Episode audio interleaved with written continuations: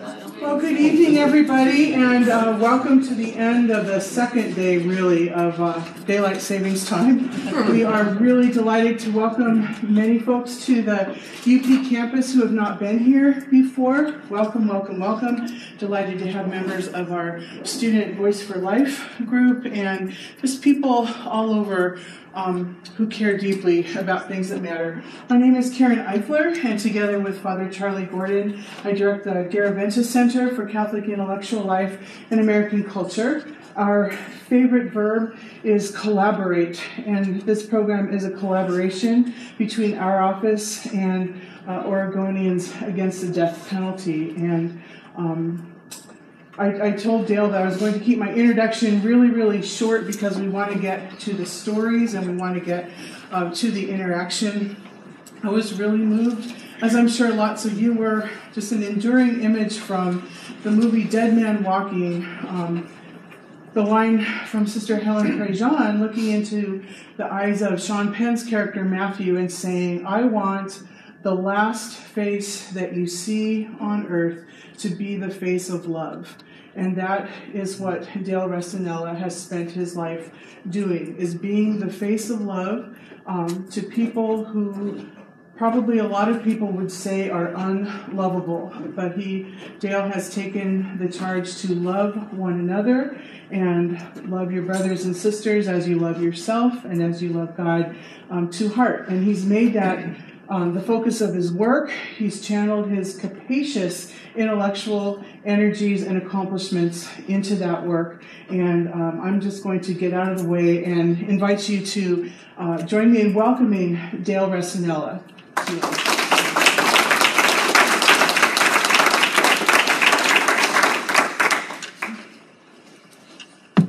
Thank you, Dr. Eifler. I think you're about to turn on your mic. Ah. Thank you, Dr. Eifler. so you're going to have to listen to me after all. So. Good evening. Good evening. And it's wonderful to be here. And if you think the time change is fun, try adding an additional three hours time change to it. Uh, the day before you're going to give four talks. but all's good. I woke up 3 a.m. this morning wide awake and I'm still rolling. The coffee helps. It is wonderful to be here, and, and I can't say that enough.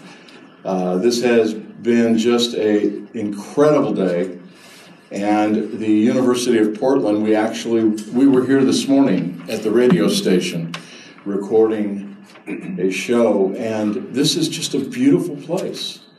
I've never been to Portland before, and this is a beautiful place. See, in Florida, we have beaches and beaches and beaches.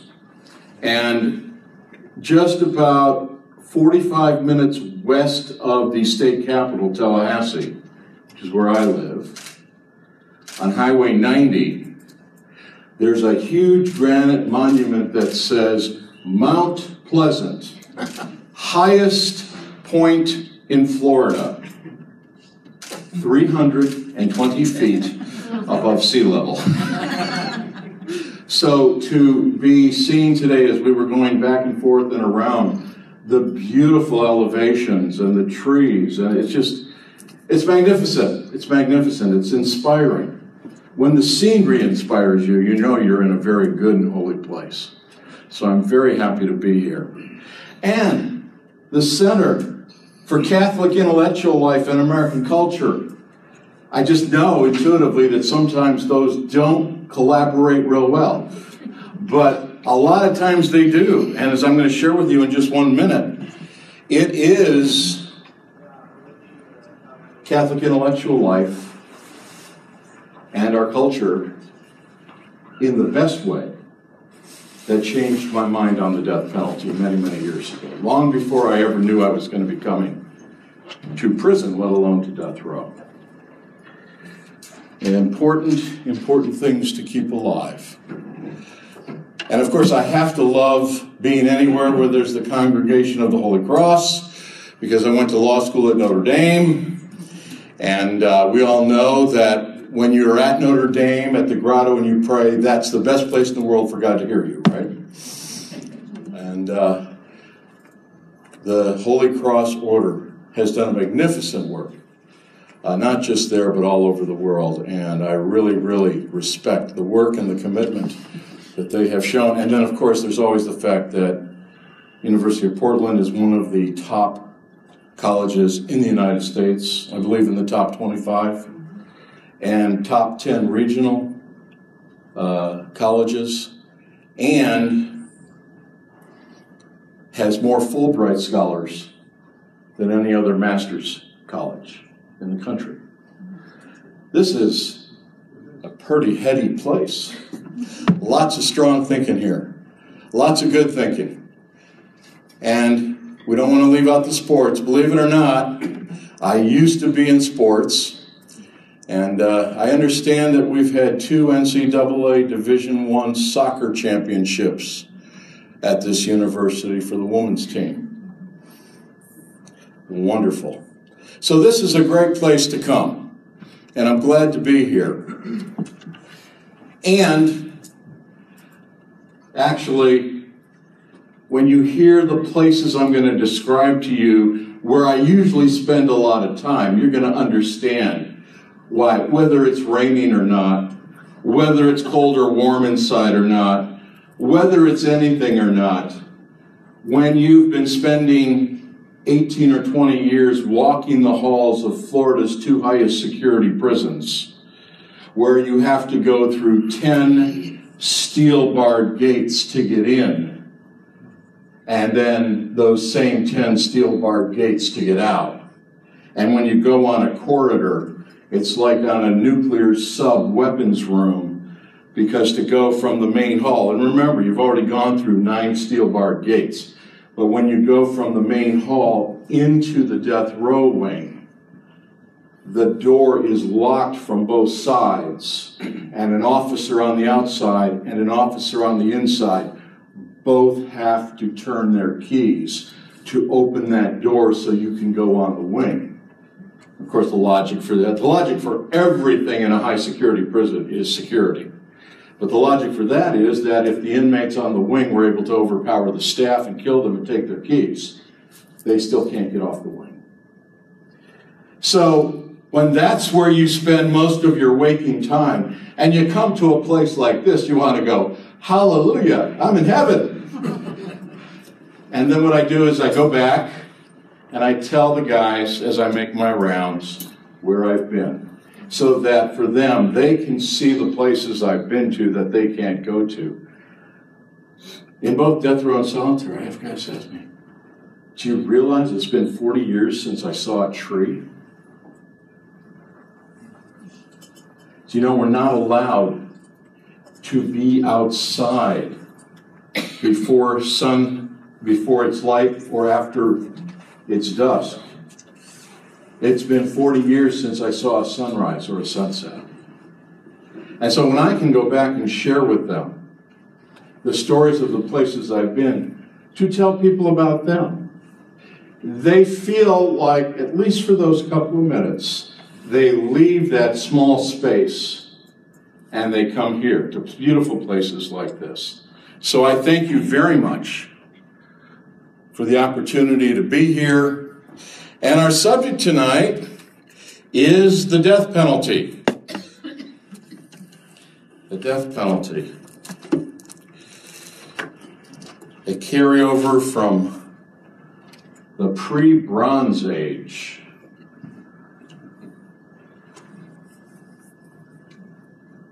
Who would have imagined that in the 21st century, on the most technologically advanced society in the world, a society that put people on the moon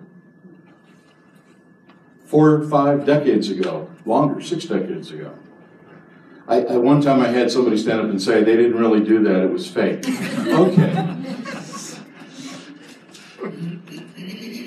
But at least we knew how to fake it. Who would have imagined that a society like that would still be utilizing the wonderful techniques from five millennia ago as an answer to violent crime. I have to tell you that I used to be a supporter of the death penalty.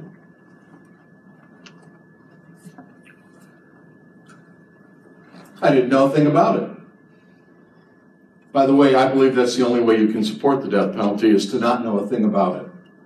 Because if you know anything about the death penalty, your support becomes qualified. Well, I don't support the execution of the innocent. I don't support botched executions.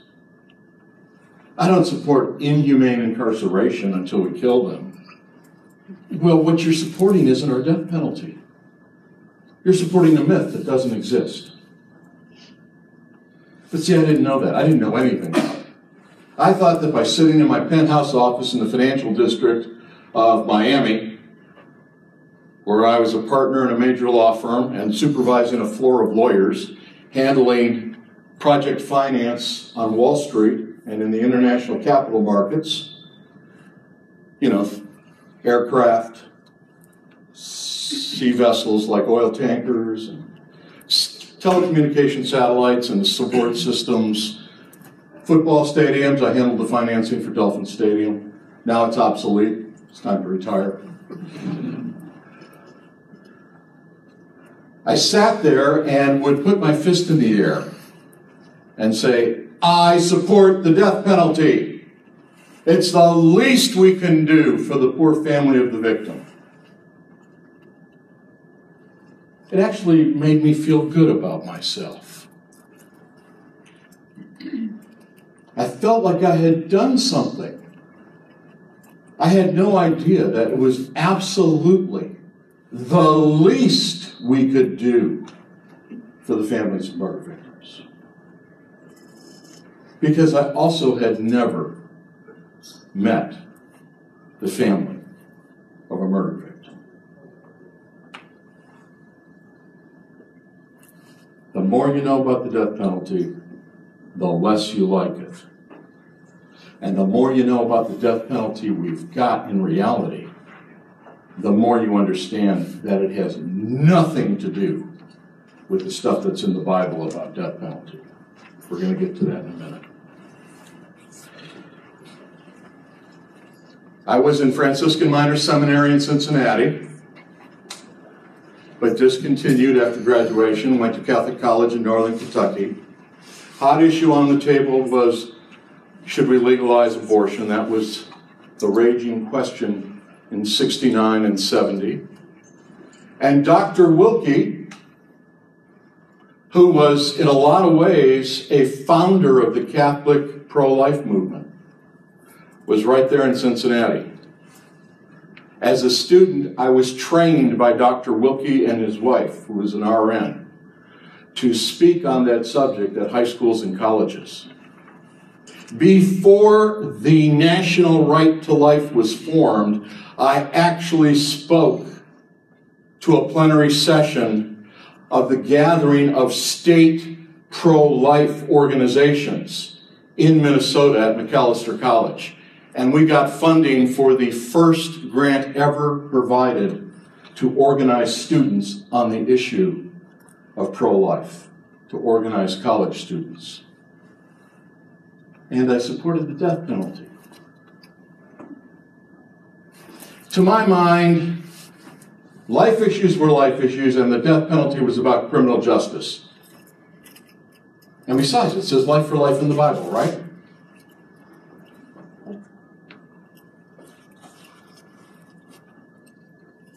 The intellectual change came courtesy of the Florida bishops. They asked me to do the first draft of an amicus brief, friend of the court brief, that the Florida bishops wanted to file in a death penalty case at the Florida Supreme Court. The bishops had never filed a brief in a death penalty case before.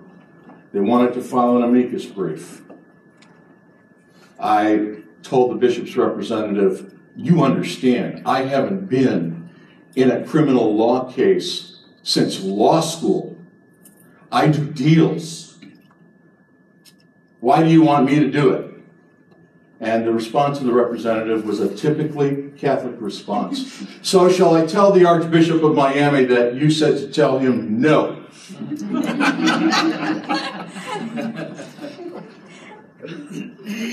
I processed that for about 10 seconds and decided I had no idea what the eternal consequences of telling the Archbishop no was.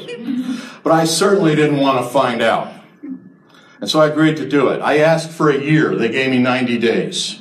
I literally dropped everything else I was doing. And for 90 days, immersed myself at University of Florida Law School and FSU Law School and at the Florida Bar Office in the death penalty. What a horror show. I could not have imagined, as a practicing lawyer, I could not have imagined that the legal structure where a democratic government takes the life of a citizen would be anything less than surgically precise.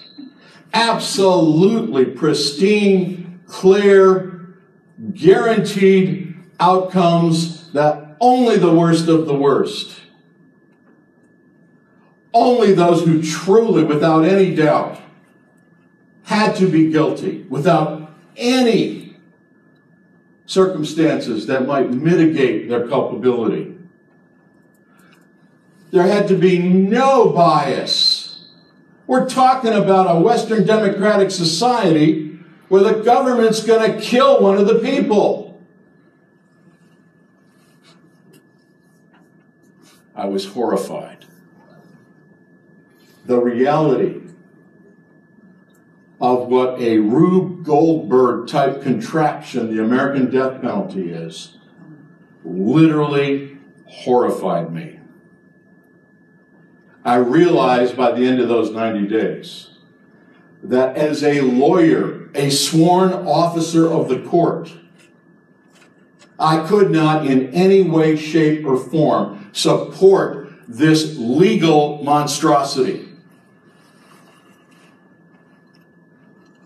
But then there's also the change of heart. And the change of heart came from how come I didn't know this? And has my church said anything about it? This was in the mid 1980s. I was shocked to find out the bishops of the United States, the Catholic bishops, had been calling us to abandon this for years. That they had actually launched a formal campaign in 1980 for Catholics to turn their back on the death penalty because it violates everything we believe about the value of human life. Why hadn't I heard this? I don't know. I started asking myself, why hadn't I heard this? Where am I getting my information? I had no idea I was going to be coming to death row more than a decade later, or to prison ministry almost a decade later.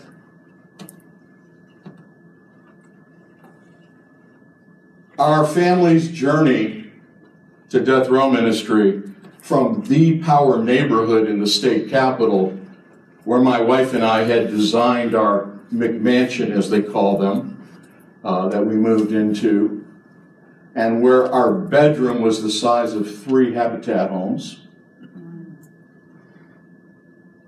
is a long story. and that's the book, Now I Walk on Death Row. The book starts with the closing of the Dolphin Stadium financing.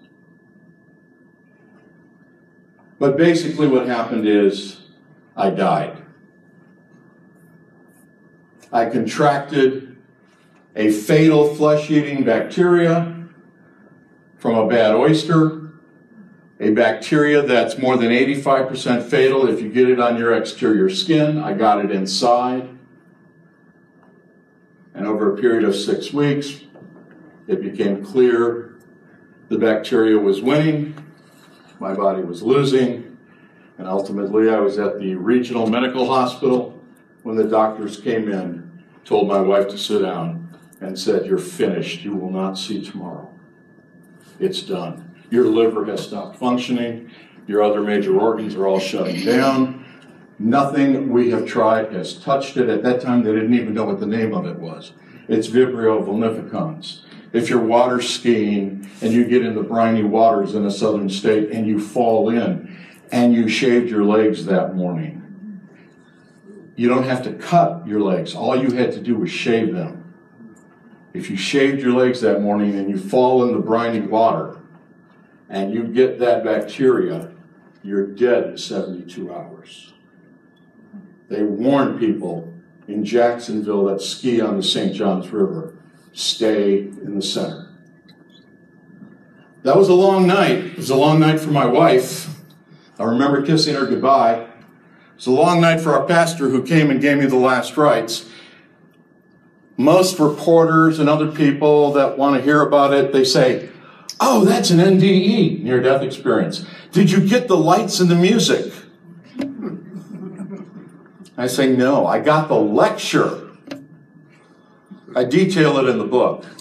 But basically, I found myself standing before Christ, and he wanted to know what the heck I was doing with his gifts. And I knew what I was doing. I was making piles of money. And he tore down every one of my defenses by quoting himself from the gospel. And then he asked a question what about my people who are suffering? Every time Pope Francis says we have cultivated a globalization of apathy and indifference to human suffering, I go, yeah, that I helped. I helped with that. When he asked me that question, I experienced for the first time how selfish, how self centered and narcissistic my life was. I had all sorts of good reasons. It was for the kids, it was for my wife, it was even for the church. You know, the more money I made, the more I could tithe to the church. It was for everybody but me. And standing there in front of Christ, when he asked that question, my selfishness became so overwhelming to me that I couldn't bear it. And I looked at him and I pointed. Yes, I pointed. I said, I promise you, give me another chance and I will do it different. That's it. I don't remember anything else from the night.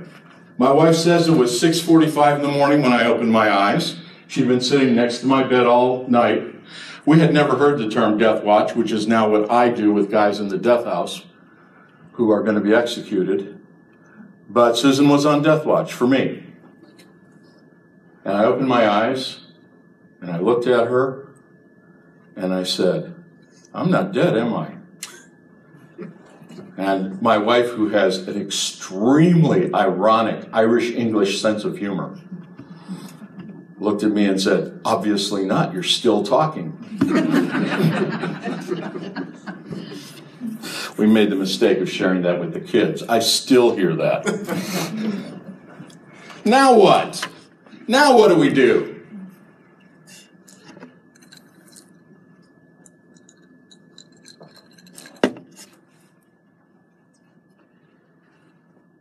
We didn't go to death row. We went to a soup kitchen and started helping serve meals to the homeless, which led to getting to know the homeless which led to realizing that a huge percentage of them were severely mentally ill, which meant getting into working with them as mentally ill people, which meant finding out that an awful lot of them were also veterans.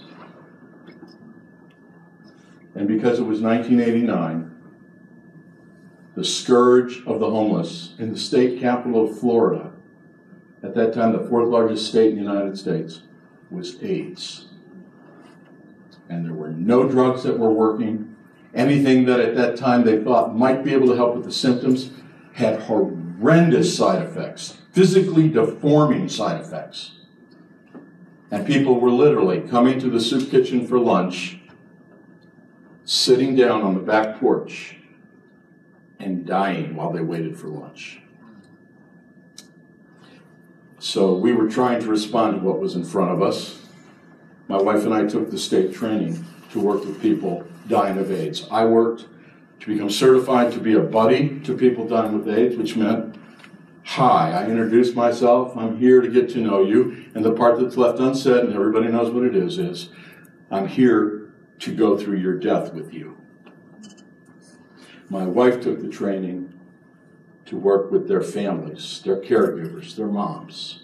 We never imagined that God would use this 15 years later for us as a couple ministering on death row, with me ministering to the man being killed by the state, and my wife Susan ministering to his family during the execution.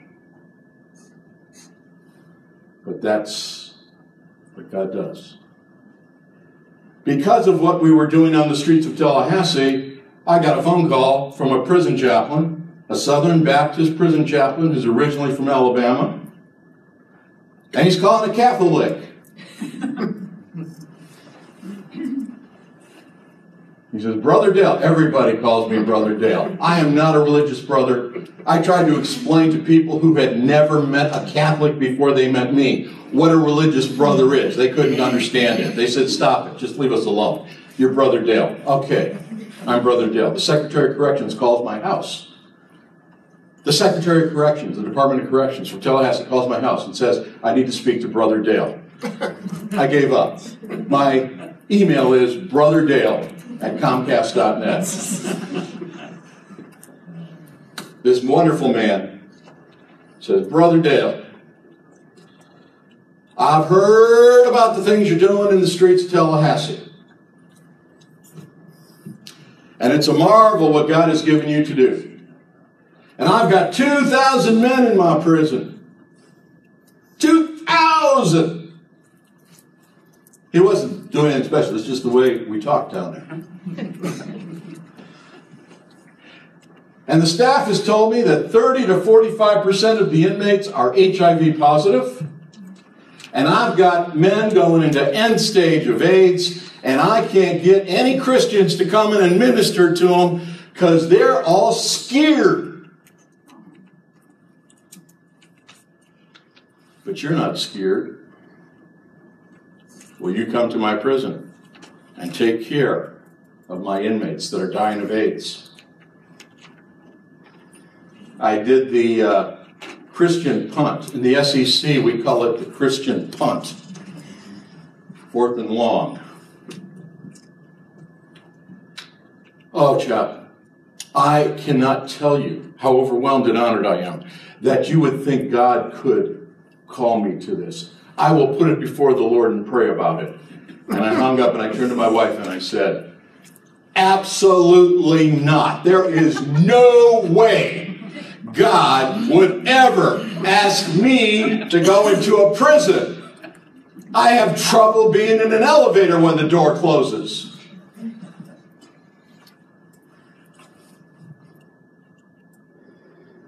Be careful what you teach your children.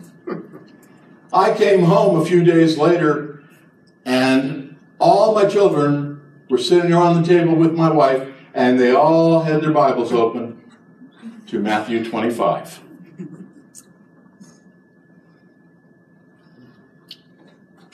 My ninth grader started in first. Dad, you're the one who's always saying Jesus meant what he said. Well, listen to what he said. When you visit the least of my brothers in prison, you visit me. And our daughter, who was in sixth grade at that time, never to be outshone by her sister in high school, said, Yeah, and listen to what he said is going to happen if you don't do it. when you didn't visit the least of my brothers in prison, you didn't visit me go off to the eternal fire prepared for you since the foundation of the world. Now, this is not the last judgment you're going to hear about on TV or the last judgment that you're going to see in the Left Behind series movies. This is Jesus' description of the last judgment. I went to prison. and I can't get out. After five years in prison ministry in the panhandle with men, mostly lifers, the church looked at my wife and I and said, Look, the priest who's been handling Florida's death row by himself for 10 years, 15 years, I'm sorry, 15 years, his health has collapsed.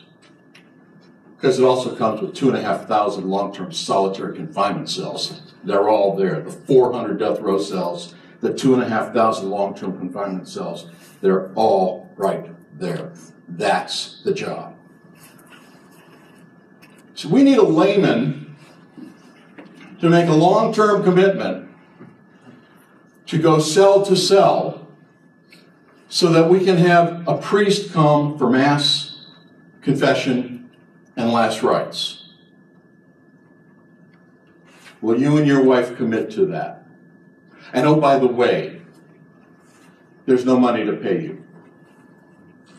You'll have to do it as a full time volunteer.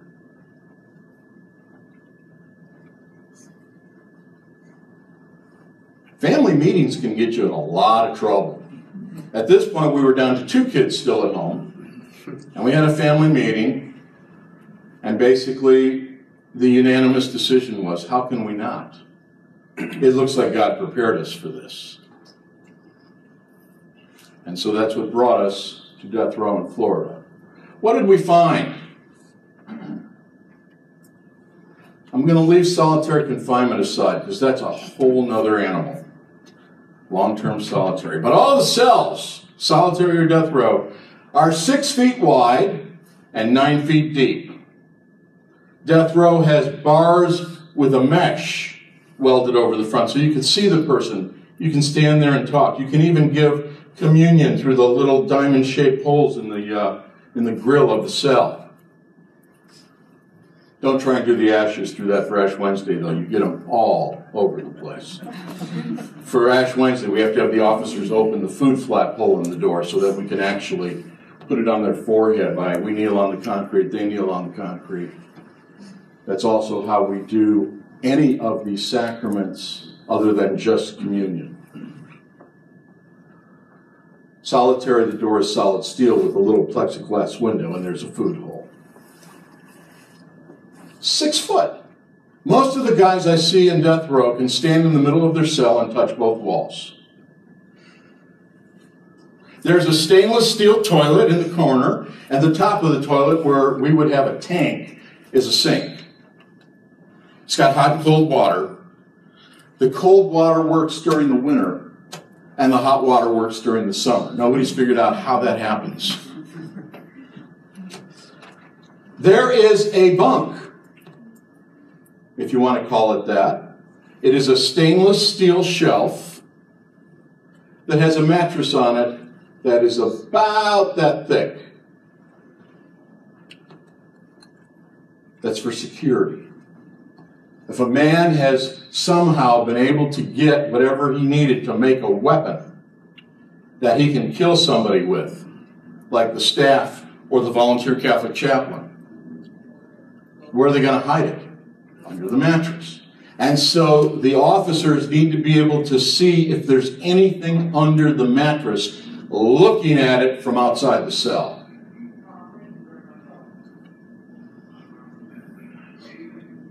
So let's call it a mattress just for the sake of discussion. And there's a little metal box with their legal papers, their Bible, and some spiritual stuff. That's it. That's it.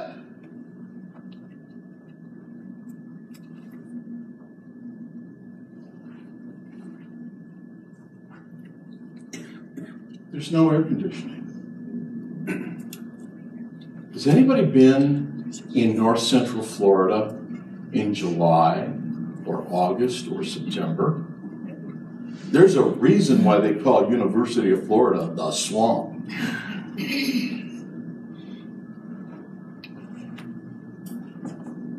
There is no air conditioning in solitary or death row. The thermal indexes hit 130 or higher during the day as the buildings soak up the sun. And then the buildings release all that heat all night long, and then the next morning we start over again. I cannot describe. I worked in a hot and cold steel stamping plant as part of putting myself through college and law school. I thought that was an inferno. This is much hotter. And it's hotter all day long. But there's a problem that we don't know how to deal with. And no other Western democracy in the world has to deal with this question. Only us. Because we're the only Western democracy in the world that has the death penalty. What's our standard of care? For human beings that we're holding in little cages until we kill them. What is our standard of care? What is our duty as human beings from one human being to another in taking care of human beings that we're holding in little cages until we kill them? Nobody knows how to deal with that question, and no other Western democracy in the world is dealing with that question because you only have to deal with it if you have the death penalty. And we're the only ones that do. The courts don't know how to deal with it. I testified in the lawsuit by the inmates against the state of Florida because of the heat. I testified. Somebody had to testify who goes back there. The judge basically said, eh, what are we supposed to do with them? We're holding them there till we kill them. No relief. Really? What if it was somebody in your family in one of those cells?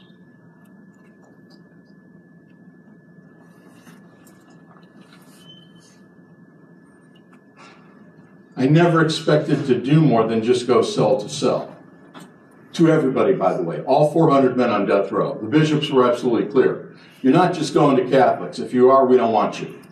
You go to every single cell and make sure that every man in those cells knows that the church values their life as a gift from God, no matter what they believe or don't believe.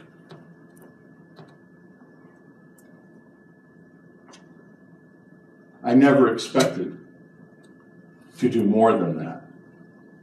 And then I got a call at the house from the warden. Brother Dale, you know so and so. His warrant was just signed this afternoon by the governor. He's scheduled to be executed two weeks before Christmas. He's asked for you as his spiritual advisor. Are you willing to do it? I said, Absolutely. Then I had to drive to the prison and find out what I had agreed to do. He's going to have five to six weeks in the death house. He's already been pulled. As soon as that death warrant is signed, he's pulled from death row and put in the death house. He's in a death row cell in the death house, literally 10 feet from the room where he's going to be killed. And during that five to six weeks, the spiritual advisor is supposed to get him ready to be on the receiving end of a homicide. The death certificate after an execution says cause of death, homicide, which medical legal is the killing of a human being by another human being. But it's a legal homicide. So we act like it's not a homicide. It's a homicide. Hi, I'm Brother Dale. Thanks for asking for me. I'm here to help you get ready to be homicided.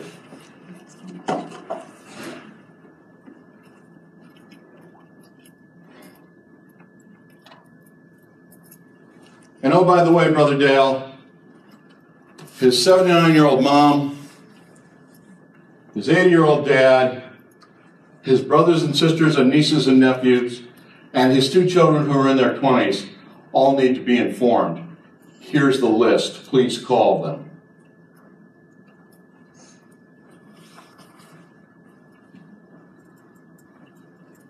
In your worst nightmare, you don't want to dream about making those calls.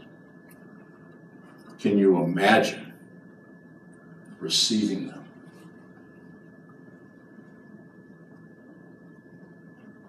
I said, okay, well, I understand all this. I'll be with him in the death house. And during the execution, I'm there for him so he can look at me.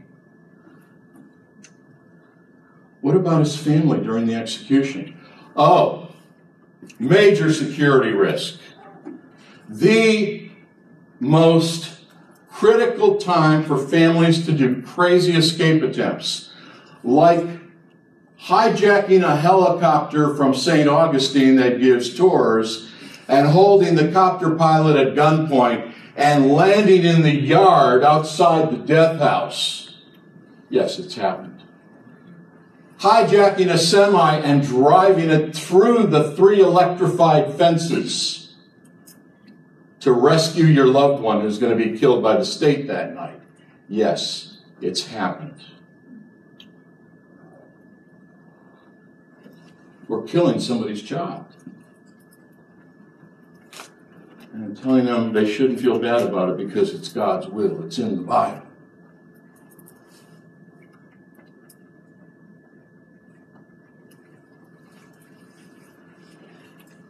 The worst time security wise for a harebrained, crazy escape attempt is the day the state's going to kill somebody's loved one.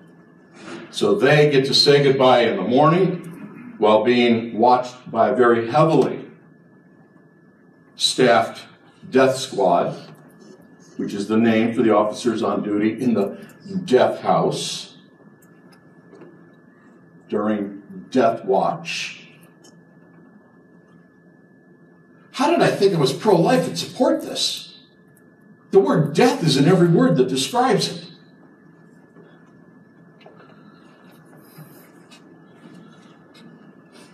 They get to say goodbye in the morning and then they have to leave. And there is a SWAT team from the state troopers at the entrance to the prison grounds off the highway to make sure they don't try and come back. Lord, where do they go? Well, it's not our job. They're not our responsibility. Our job is to make sure that they're off the prison grounds by 12 noon. We found out that there'd never been anybody taking care of the families of the condemned. There was nobody to do it. Nobody wanted to be identified as being against the crime victims by being compassionate to the family of the offender.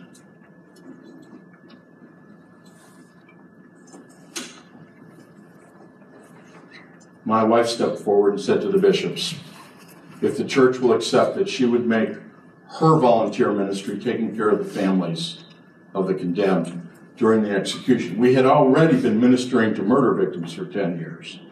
She felt this was just another step.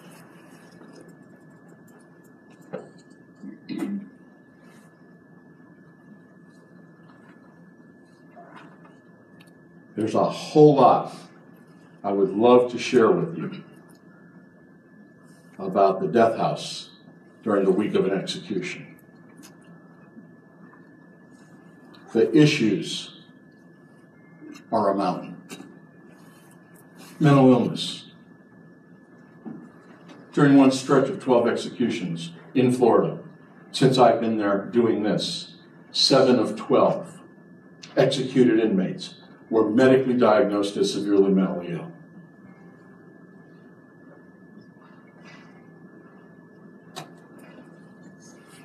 Veterans. Finally, finally, it's being spoken about. 10% of the people on death row in the United States are men and women who served in the armed forces and came back severely traumatized and with PTSD. 10%. I'm spiritual advisor to a vet who's a highly decorated Air Force ground crew in Vietnam and had his leg shot out from under him, had one good leg. And the rest of the men in his group were lying on the ground, writhing in pain. They'd all been taken down by snipers. And he found his gun and with one hand used his weapon to keep the snipers away while crawling back and forth eight times and saving the lives of every other man in his crew. When he was found guilty of a murder, which he says he didn't commit, but let's assume he did the prosecutor used the description of his valor in battle to convince the jury that a man who was this fearless was too dangerous to have an open society and he needed to be sentenced to death.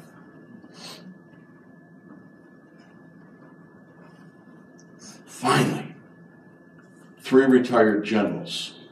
For some reason, people don't speak the truth until they're retired. Three retired generals came out on Veterans Day this year and called on Congress to investigate why prosecutors in death penalty states are using the service records and hero medals of our veterans to get death sentences for them. Innocence.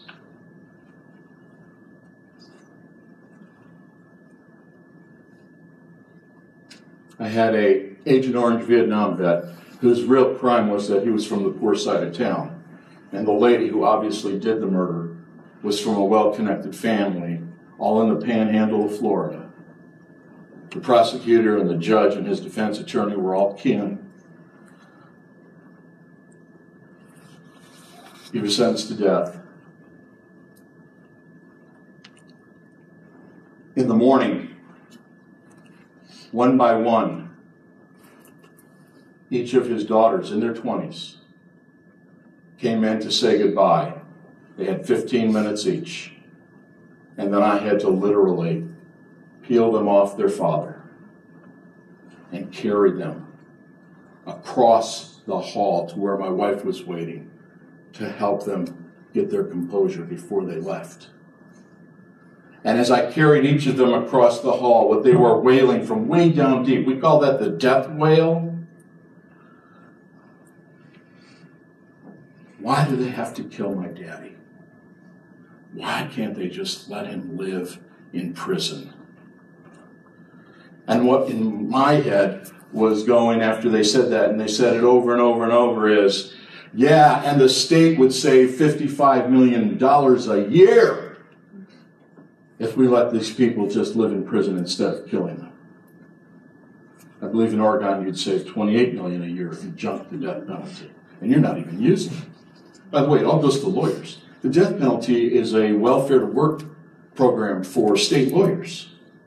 The money's not on the defense side, it's on the state side. That's where the careers are made. I didn't want to believe that. I still don't want to believe it. That's what's true, that's where the money goes. I knew the man was innocent. And after spending that morning with his traumatized daughters, I watched him be killed. I didn't think it could get any worse than that. And then just six weeks later, I was spiritual advisor to the man from Puerto Rico in the execution that is Florida's now infamous botched lethal injection.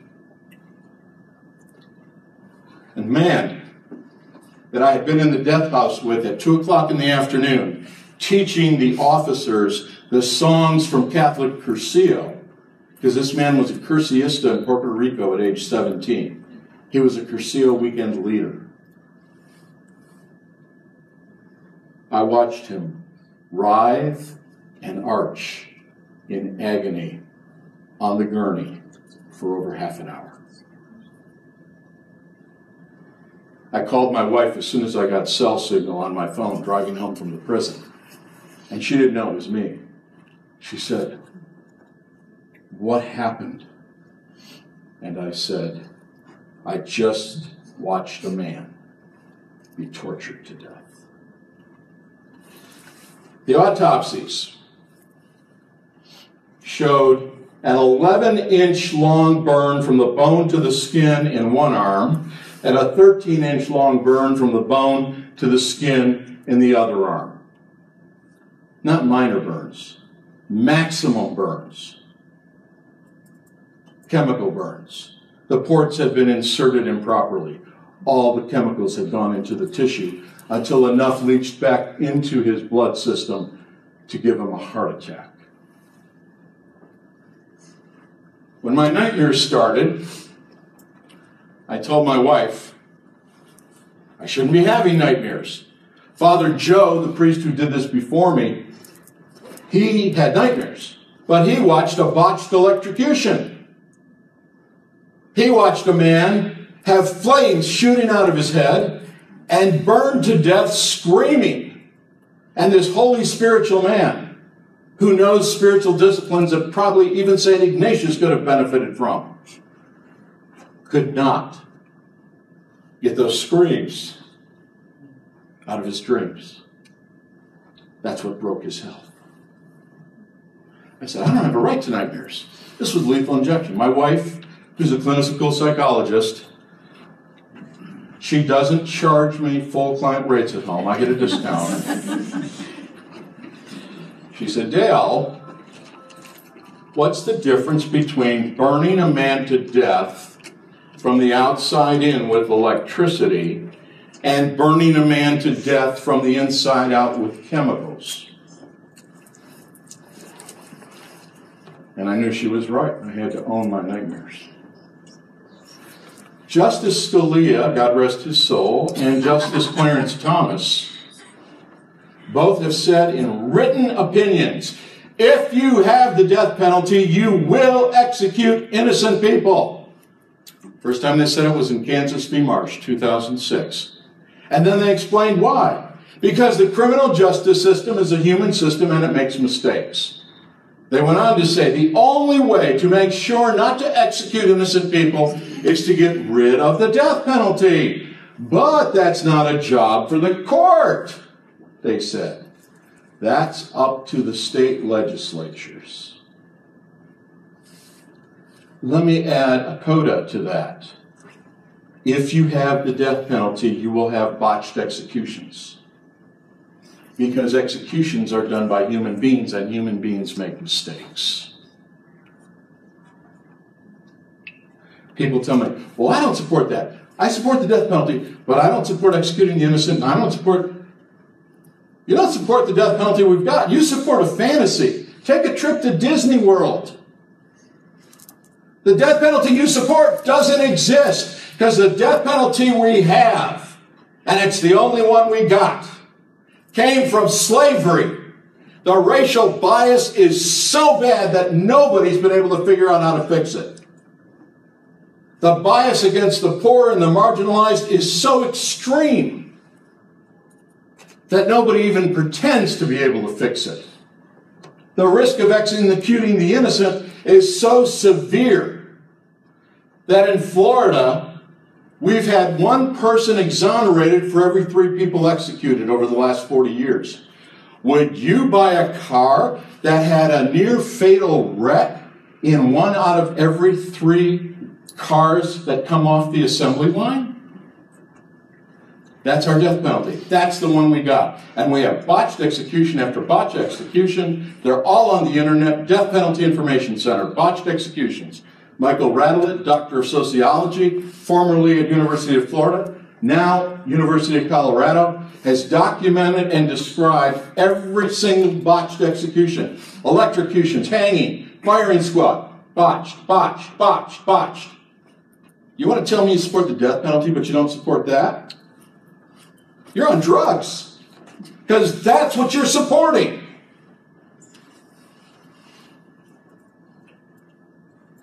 It must have been a great idea in 4000 BC. But we don't need it anymore.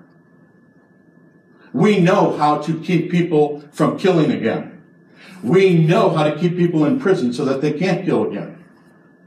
In fact, we're so good at our science of penology now that the homicide rate inside prison fences, local jails, state prisons, federal prisons, privatized prisons, the homicide rate inside prison fences in the United States since about the late 1980s and early 1990s is lower than the homicide rate in society at large.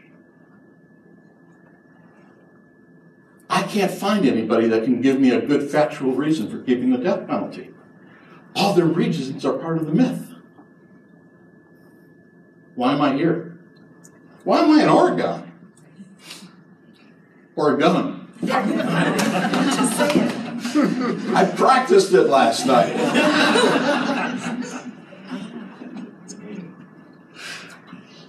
it's because of Supreme Court math.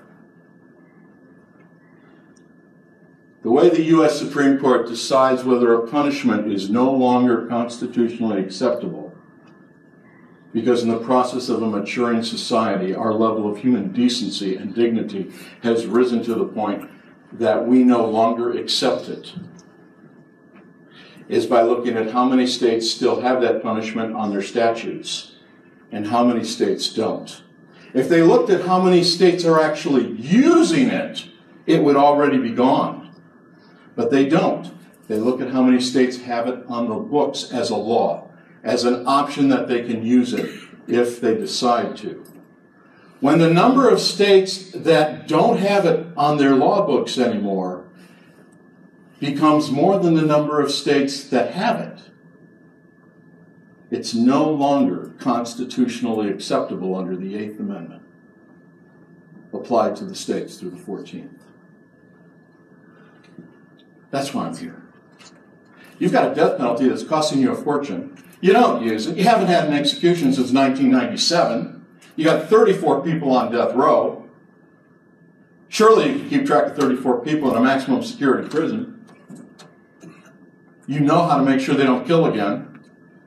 If you could get rid of your death penalty, we're one notch closer to getting rid of it in Florida. I need for you to join the fight to abolish, repeal through a referendum the death penalty in Oregon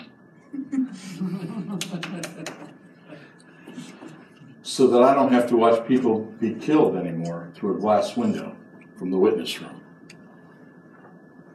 So at this point, because we want to leave time for question and answer, I'm going to turn it over to Ron, who is here for more Oregonians, for alternatives to the death penalty, so that he can tell you how you can become part of the movement to get rid of this Bronze Age response to crime in our society. And then we're going to have Q&A. And I know that there's got to be a definite leaving time. I will tell you that once the formal leaving is set, if anybody still has questions, I will be right here and answer your questions up here, one on one, until everybody's questions have been answered. Thank you.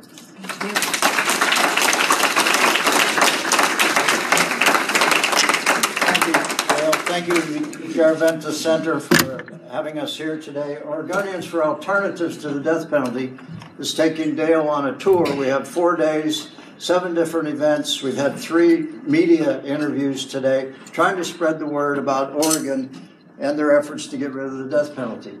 Our alternative that we are pursuing is life without the possibility of parole. As Dale said, there are ways to keep the people safe, to keep the staff safe, to keep the other prisoners safe. It's about the people on death row, but it's also, and, and very importantly, about us as a people. Is this the image that we want to project to our children? Is this the image that we want to project throughout the world? And I don't think we do. So we're asking you to join with us.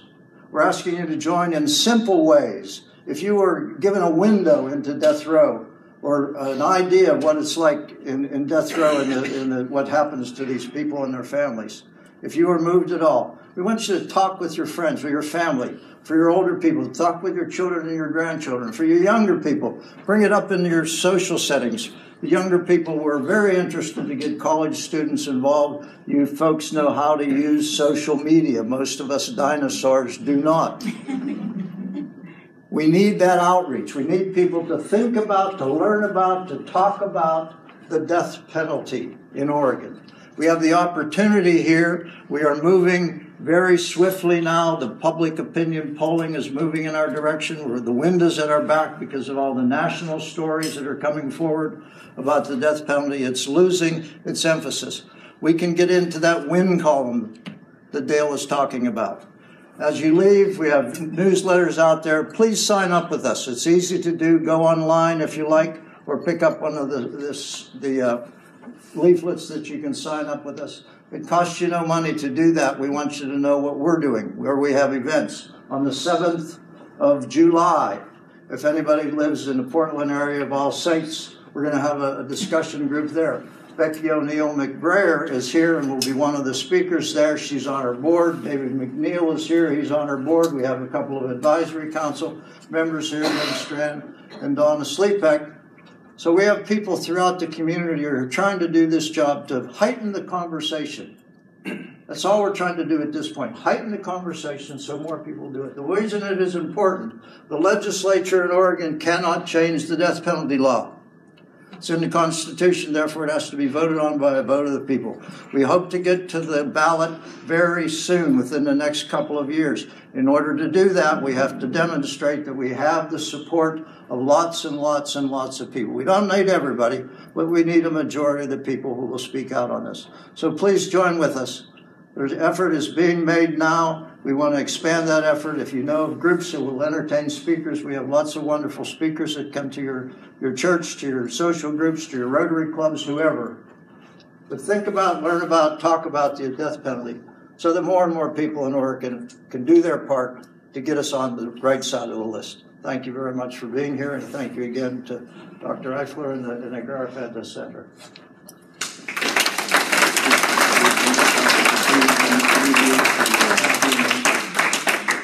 I just want to say one thing before um, Dale takes on some questions and answers, and that's that um, we recorded tonight's talk and it will be available as a podcast on our website and also on our channel on iTunes, um, where all of our other podcasts are too. If that is new information to you, or you just want to know more about the Garaventa Center for Catholic Intellectual Life, we too we have a table out there um, with our materials and a sign up sheet, and it's real easy to give us your email, and that automatically enrolls you in our weekly podcasts and then our archive of all of the speakers that we have. The turnaround time is about is about two days on that. Also, if you're a teacher, if you're a K 12 teacher, I should have said this at the beginning, um, we offer free PDUs to you tonight I mean, for any of our programs, and we have a sign up sheet. All you do is you give us your name and your school, and tomorrow um, the PDUs will be sent. If you're a teacher, you know what that means, and you know it's really cool. And if you're not, it doesn't matter. But it's free uh, to, to, any K 12 teacher, uh, Catholic school, private school, public school,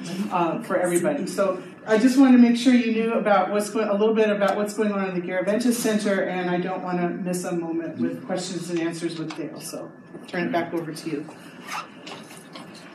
Ron, you want to come up for questions about Oregon, or you want to wait? Any, I'll be happy to answer. Okay.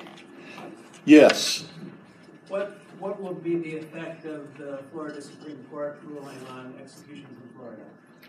We're in the midst of that right now. I had a man in the death house. Well, one was executed January 7th.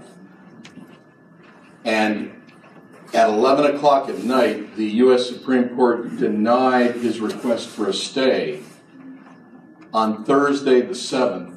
And on Tuesday the 12th, they released the Hurst decision, which shut down the death penalty in Florida.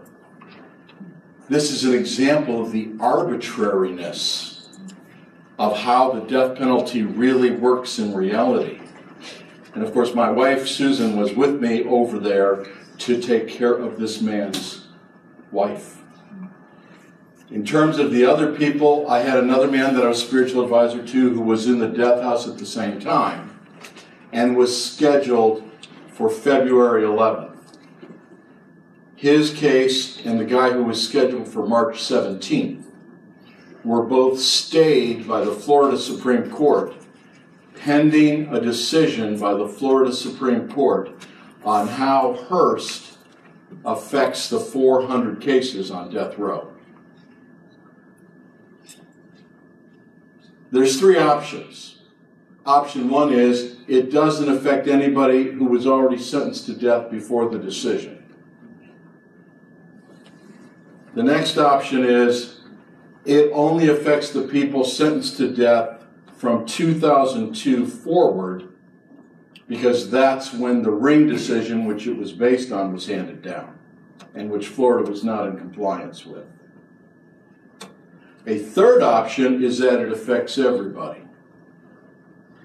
And in that case, the state would need to do what the state of Florida did when the Furman decision came down in 1970s, saying that all the death penalty statutes in the country were unconstitutional because of procedural defects.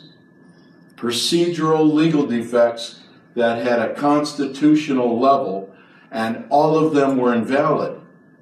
Well, everybody on death row in the United States was commuted to life, including in Florida. The state is arguing that that logic doesn't apply here because this is procedural. You know, in law school, they taught us if the case that your opponent is using against you in a lawsuit has a blue Ford Mustang in it, and your client was driving a red Ford Mustang, argue that the difference between red and blue determines the outcome in your case. That's what the state is doing. They're saying, well, that was different, that was procedural. This is procedural. Nobody knows what the state of Florida Supreme Court is going to do. One of the major concerns they have to have on their mind is that our pro death penalty legislators, and by the way, you need to know that over 85% of all the executions in the United States in the last 40 years have been in the Bible Belt, which is the name since the 1800s for the slave states, because slavery was justified based on the Bible. Slavery is God's will for society, it's in the Bible. That's why it's called the Bible Belt. Well, that's where the death penalty is. And when Florida's Bible Belt legislature voted to speed up executions and pass laws to further limit evidence that could be appealed of innocence, of mitigation, get those guys executed. We want them executed in five years or less. It's called the Timely Justice Act.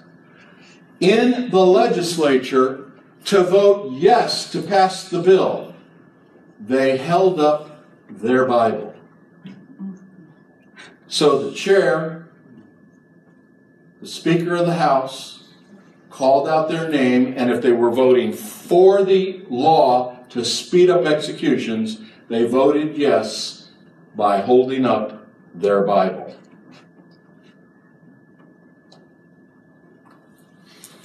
That legislature has made noises that if the Florida Supreme Court makes Hurst retroactive, they will pass a law limiting the Florida Supreme Court to civil cases only and create a new Supreme Court for criminal cases like they have in Texas.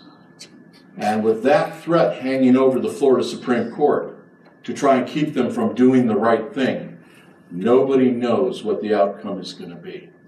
If it only applies back to 2002, that's still 175 cases. If it goes all the way back to everybody, it's 400. We're all waiting. Nobody can read the tea leaves yet. Good question. Yes. How many states uh, besides Oregon are there that have the death penalty on the books but don't use it? And which are they, if you remember? Only six. Well, let me get my. When somebody says, "In which states are they?" I always go to my notes.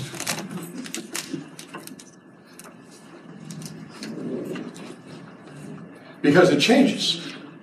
And I filed for Medicare and Social Security last month, and so I need to look at my notes.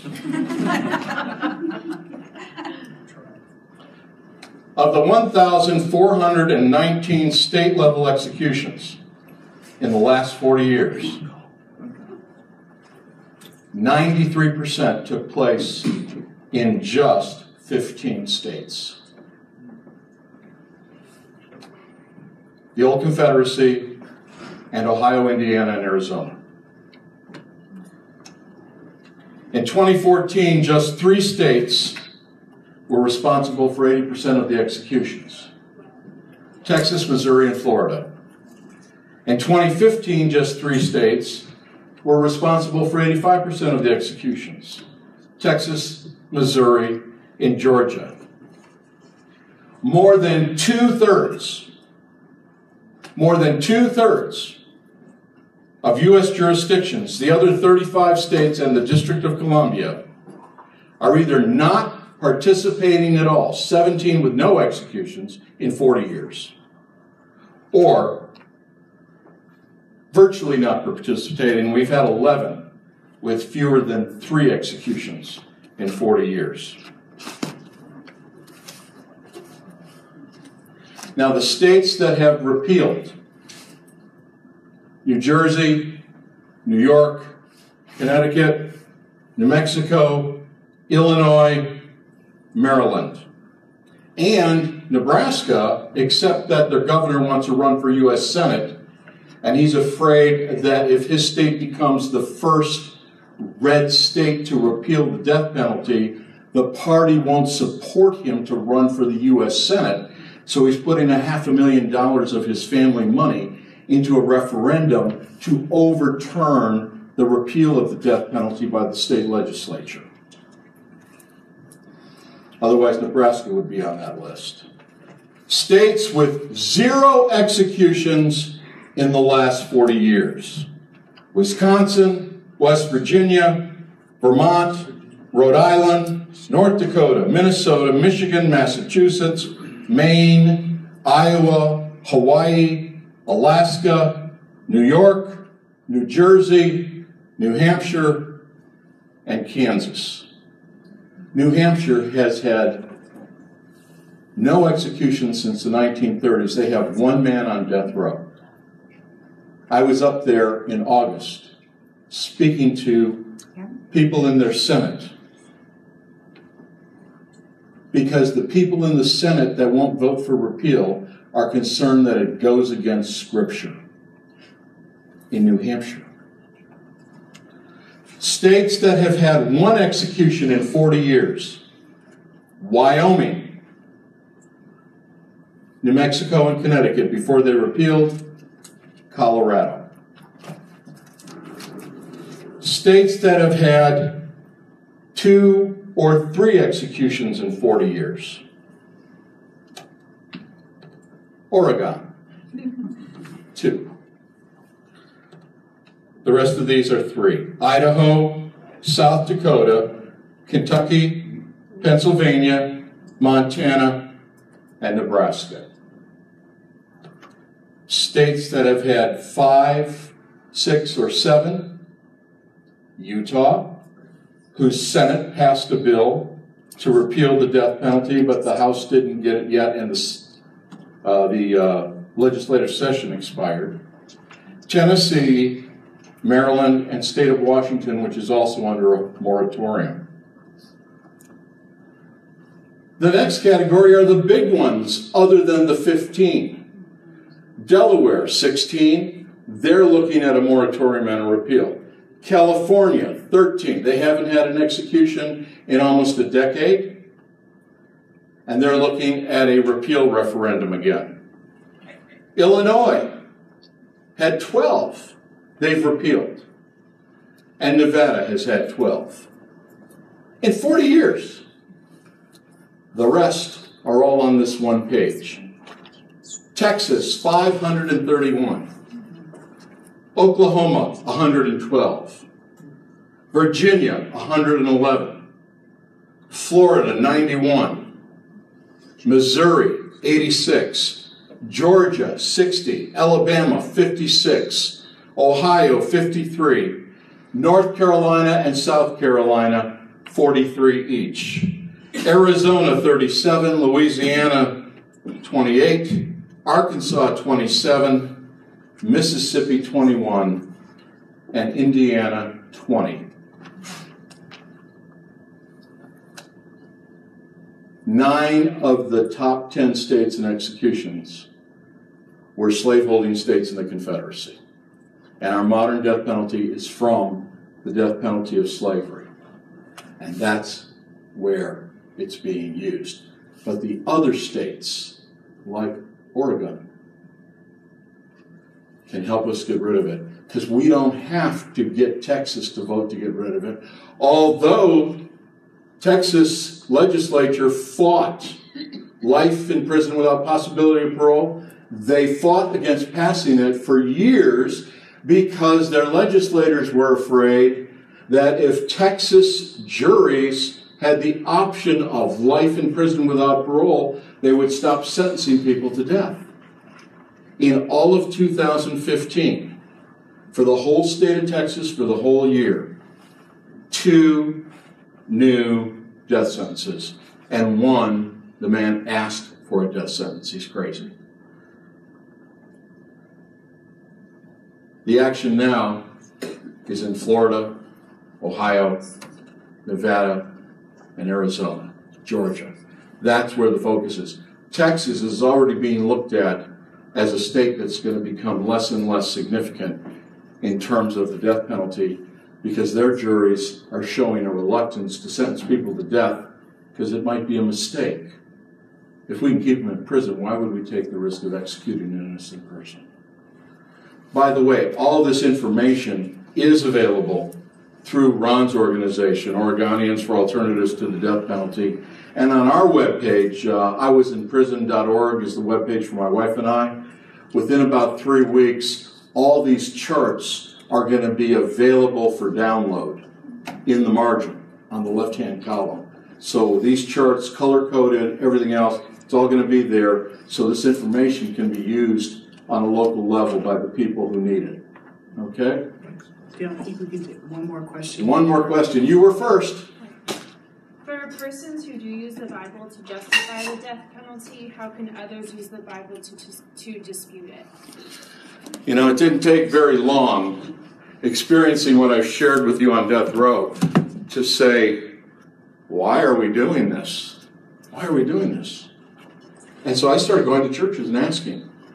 Because everybody I met that supported death penalty said they supported it for faith reasons. So I started going to churches. Do you support the death penalty? Why? Without exception, everybody was quoting the same scriptures eye for an eye, life for life. Genesis 9 6. Any man who takes a man's life, by man shall his life be taken, for man is made the image and likeness of God.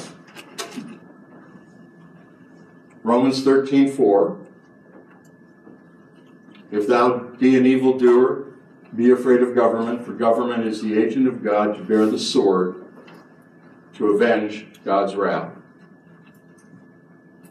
And of course, my favorite, John 19, the Passion of Christ, where Pilate says to Christ, You dare to not answer my questions and stand silently? Don't you realize that I have the power of life and death over you?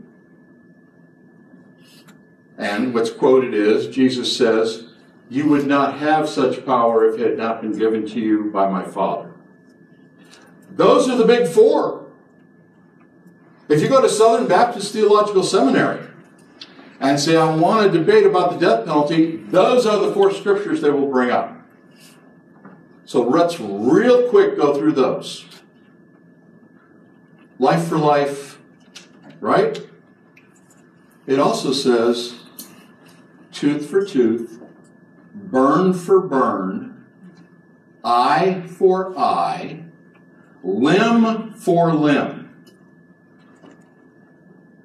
So if a person commits a crime wherein the victim of the crime is burned over 90% of their body, but they survive, does the Bible tell us that God demands that we take the perpetrator and burn the perpetrator over 90% of his or her body? It doesn't matter who I'm talking to. Whether they're from Southern Baptist Theological Seminary or from Catholic University, they don't. That would be barbaric. It says life eye for eye and limb for limb. So if a offender commits a crime and the victim is blinded or loses an arm or a leg, is Scripture telling us that God demands that our only acceptable justice based on the Word of God is that we cut off that person's leg or blind them? That would be barbaric. What if in committing the crime they kill somebody? It says life for life. Come on. There's no intellectual honesty in the analysis. And it's also in the Mosaic Law, which nobody has held applies to Christians because it was after the time when the Hebrew people became the people of God, and it was in the Mosaic Law, which was for them. The only things that we consider to be for all of us are the Ten Commandments. Well, Genesis 9 6 is before that. That's Noah and his family coming out of the ark. And it says in Genesis 9 6, Whoever sheds a man's blood, by man shall his blood be shed, because man is made the image and likeness of God. Well, first, in this litany that's called the blessing of Noah, it's not written in the Hebrew vernacular that is used for biblical law. It's written in the vernacular that's used for poetry, like in the book of Wisdom, where it says if you lay down with dogs, you get up with fleas, that kind of a thing. If you kill people, their people are going to kill you, which in fact was what was going on. But, even more importantly, the next verse in that litany is, and you shall be put to death if you eat rare meat. How do you like your meat? and any animal, any animal that is responsible for the death of a person must be executed. In the Middle Ages, we have the handwritten transcripts of court proceedings where cows and bulls and dogs were executed because of Genesis 9. Because they were the instrument that caused the death of a human being. They were declared a deodan, which meant forfeit. What about Romans 13 4? Well, the first problem is that the word we translate as sword into English in the Greek is not the sword that was used for capital punishment. It's a little dagger that was worn on the belt that was like a utility knife, which if you were walking on the road and got jumped, you might be able to use to defend yourself. But mostly it was for carving and peeling and doing things that helps if you have a utility knife. But in Koinonia Greek, that was the symbol for judicial authority. Well, wait a minute. In the 1611 King James, it says execute. In your 1611 King James, is it from a quality publisher? yes. Is execute in italics? Well, it is. Did you look at the front to see what that means? No. Words in italics do not appear in the original Hebrew and Greek. but have been inserted by the translators to make sense in English. There's no verb in the Greek. The word execute inserted parallels the word inserted in other translations that mean to perform, to accomplish, to complete. So execute is inserted for sense in English with the sense of Notre Dame executed a brilliant touchdown play. Years ago, we used to do that. it has nothing to do with killing people. So you can read Romans 13 4, totally faithful to authentic scripture, as saying that if you're going to be a malefactor, a person that does bad things, be in fear of government because government is God's agent to make sure that you are brought to justice and punishment for that. It's a command for punishment for crime and punishment by proper judicial authority, not vigilantes and not gangs.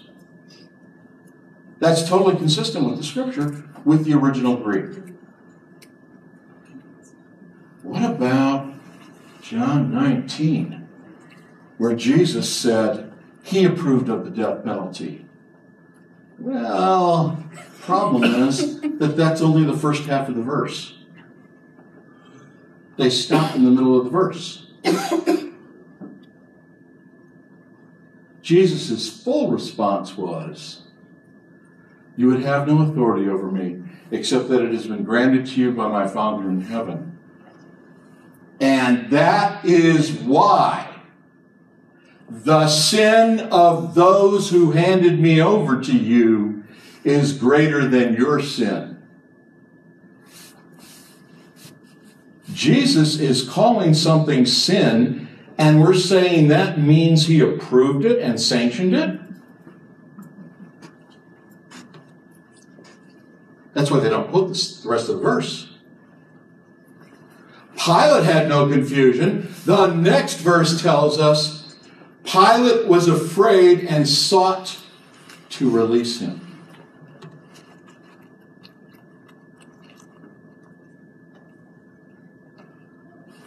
The arguments don't hold up.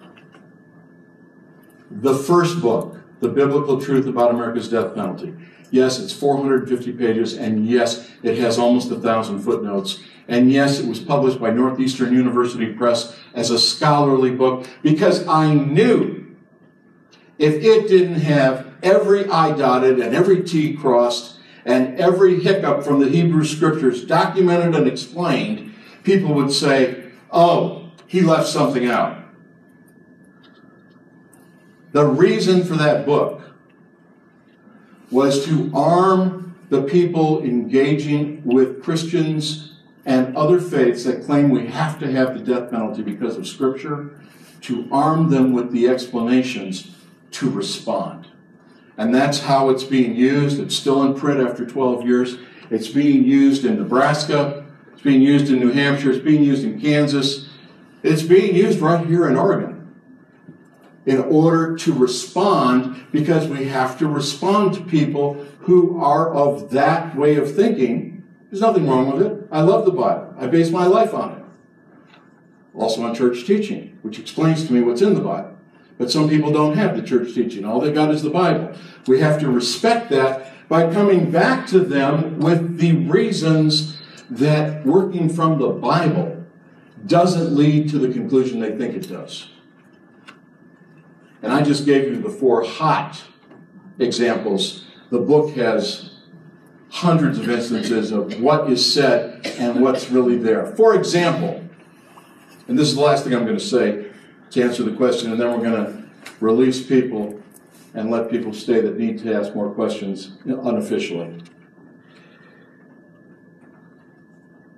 I did five years of research at night and on weekends for this book, this first book, at the Judaica Library at University of Florida.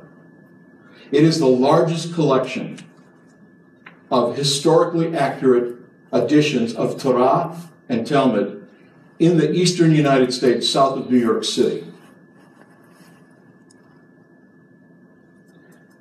Because I have a legal background, I identified the 44 key issues that the death penalty of the ancient Hebrews said had to be met in order to comply with the strict requirements of the Hebrew scriptures.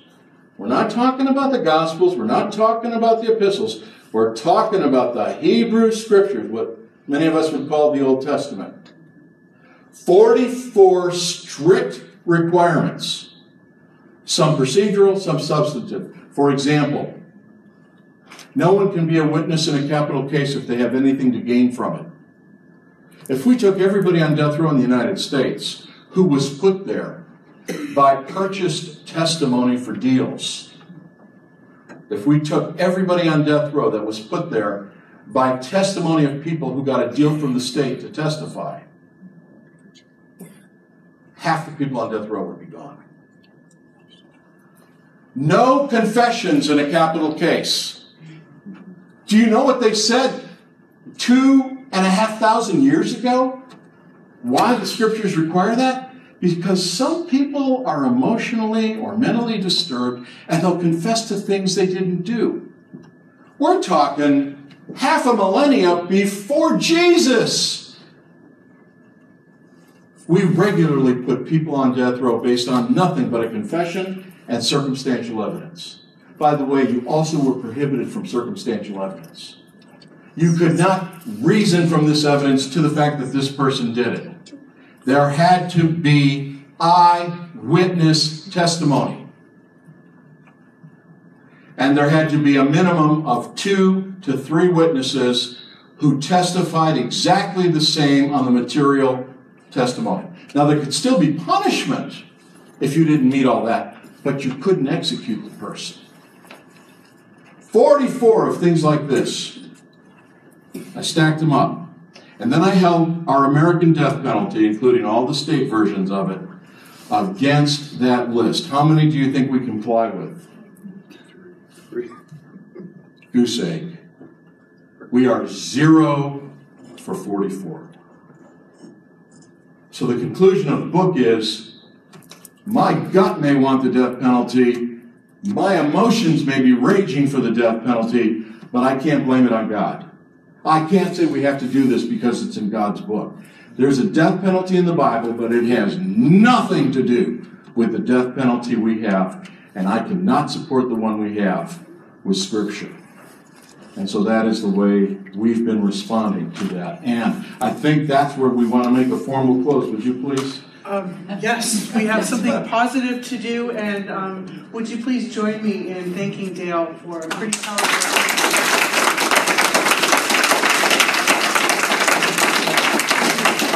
I know he means that when he says he'll, be around. He's very generous with his time, so I don't want to cut out the conversation, but I know there's lots of competing schedules. We also hate to leave food, and I know it's Lent, but maybe you have somebody who wants to cheat. You got a special dispensation, right? Exactly. Okay.